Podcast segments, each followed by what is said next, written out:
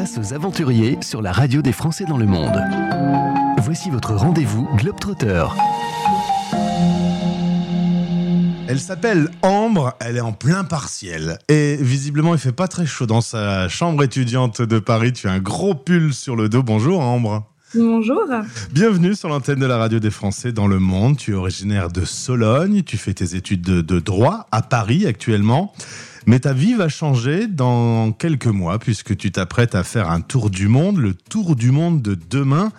D'abord, euh, un petit mot sur cette passion des voyages. Si euh, mes infos sont bonnes, avec tes parents, enfin elles sont forcément bonnes, tu viens de me le dire, euh, avec tes parents, tu as fait à peu près toutes les capitales d'Europe, toutes petites déjà, ils t'emmenaient avec toi. Oui, alors c'était une tradition dans la famille de partir euh, une fois par an euh, quand on pouvait pas faire un gros voyage.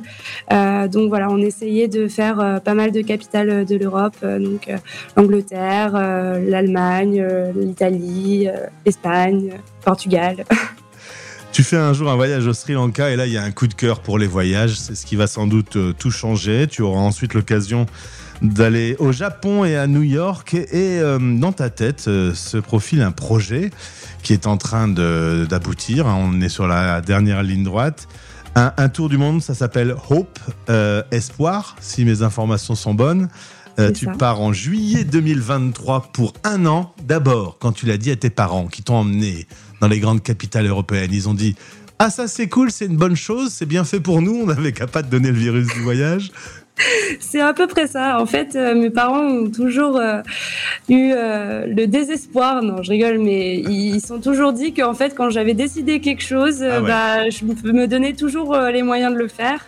Donc la première fois que je leur en ai parlé, ils n'ont pas pris ça à la rigolade, ils ont plus dit oula, elle va le faire. Elle va le faire, elle va le faire. Donc maintenant, comment est-ce qu'on s'organise pour que ça se passe au mieux, on va dire? Été surtout ça. Résultat, en juillet 2023, départ pour un an, 23 pays seront visités si tout se passe bien. Et puis surtout, tu vas faire des missions d'éco-volontariat. Est-ce que tu peux m'expliquer ce que c'est que l'éco-volontariat? Parce que le volontariat, on connaissait. C'est ça. Alors, bah, du coup, l'éco-volontariat, c'est quelque chose qui se développe pas mal depuis ces dernières années. Euh, ça s'est notamment développé avec la charte de l'éco-volontaire. Euh, et donc l'idée, c'est vraiment de pouvoir, euh, dans des organismes locaux, développer euh, des, euh, des, missions qui vont avoir à peu près la même forme que des missions humanitaires, mais où du coup on va beaucoup plus s'axer sur la préservation de l'environnement, euh, sur euh, voilà une logique beaucoup plus durable de développement durable. Euh, et donc on peut avoir par exemple des missions, on va plutôt protéger la faune, la flore. ça peut aussi passer par la sensibilisation des touristes. Et en fait le point central, c'est vraiment de pouvoir inscrire la cause écologique dans des situations qui sont bien, enfin qui sont totalement différentes d'un pays à un autre, euh, des situations économiques et des, des situations sociales. Euh, et donc voilà, l'idée c'est vraiment de réfléchir euh, à inscrire la cause écologique par rapport à, au mode de vie des, des personnes et de faire en sorte que finalement bah, l'écologie ce soit pas un luxe, mais plutôt quelque chose qui permette aussi d'améliorer les conditions de vie et, et c'est pas antagonique finalement. Avant, quand on faisait un tour du monde, on allait voir une agence de voyage, on avait plein de billets d'avion et on consommait, on avait une empreinte carbone terrible. Aujourd'hui, explique-moi comment tu vas faire Paris, Bulgarie, Turquie, Mongolie, Cambodge, Thaïlande, Malaisie, Nouvelle-Zélande, euh, Santiago du Chili, Pérou, l'Espagne, la Tunisie et l'Italie avec un minimum d'empreinte carbone. Comment tu fais? Alors, il y a plusieurs manières. Euh, déjà, euh, je me suis beaucoup préparée physiquement parce que va falloir marcher. et puis, en fait, euh, j'ai très vite découvert qu'il y avait d'autres moyens que l'avion, en fait, pour se déplacer. En moyenne, il faut se rendre compte qu'un tour du monde, c'est à peu près 21 tonnes de CO2 qui sont rejetées. Euh, et donc, euh, moi, mon objectif, c'était de faire euh, bien sûr beaucoup moins. Et donc, en fait, euh, pour me fixer un objectif atteignable, euh, on a calculé en fait mes émissions carbone en un an dans ma vie quotidienne, à savoir 10 tonnes actuellement. Et donc là, avec plusieurs solutions, on arriverait environ à 7 tonnes. Alors d'abord, ça passe du coup par différents moyens de transport. L'idée là, ça va vraiment de passer par le train, le, la voile aussi beaucoup pour traverser les, les, océans. On a notamment la transatlantique. et puis quand les moyens de transport, on va dire, qui sont propres plutôt en Europe, sont, sont plus, enfin émettent plus de, de CO2, par exemple en Asie, je pense notamment au train, et ben en fait on se rend compte que euh, euh, l'utilisation du bus ou alors euh, du, covoiturage, de l'autostop, etc.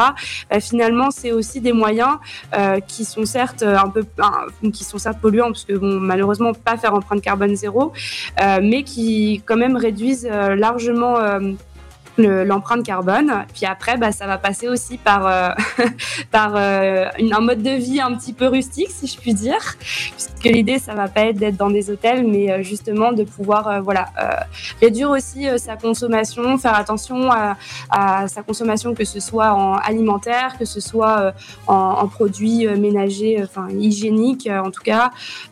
et vraiment, en fait, finalement, à la fois développer euh, une nouvelle forme de voyage qui sera plus éco-responsable, mais aussi réfléchir sur euh, les petites actions qu'on peut faire au quotidien et qui finalement, euh, on arrive tout à fait à, vivre normalement. Ambre, on va parler sous.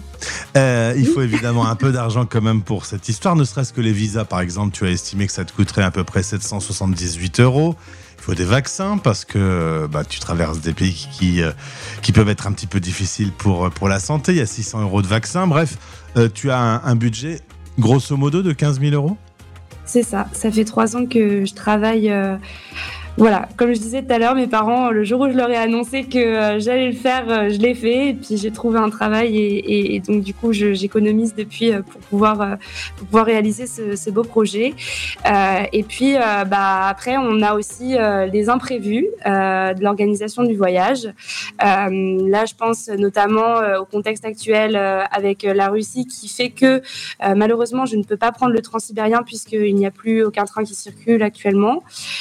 et donc du coup, bah voilà, c'est des, on va dire, c'est des cas où euh, euh, on va dire la, sécurité euh, est passée avant les objectifs du voyage. Et donc typiquement là, je dois déroger un petit peu à, ce côté voyager sans avion. Et je prendrai donc un, un avion euh, pour aller jusqu'en Mongolie.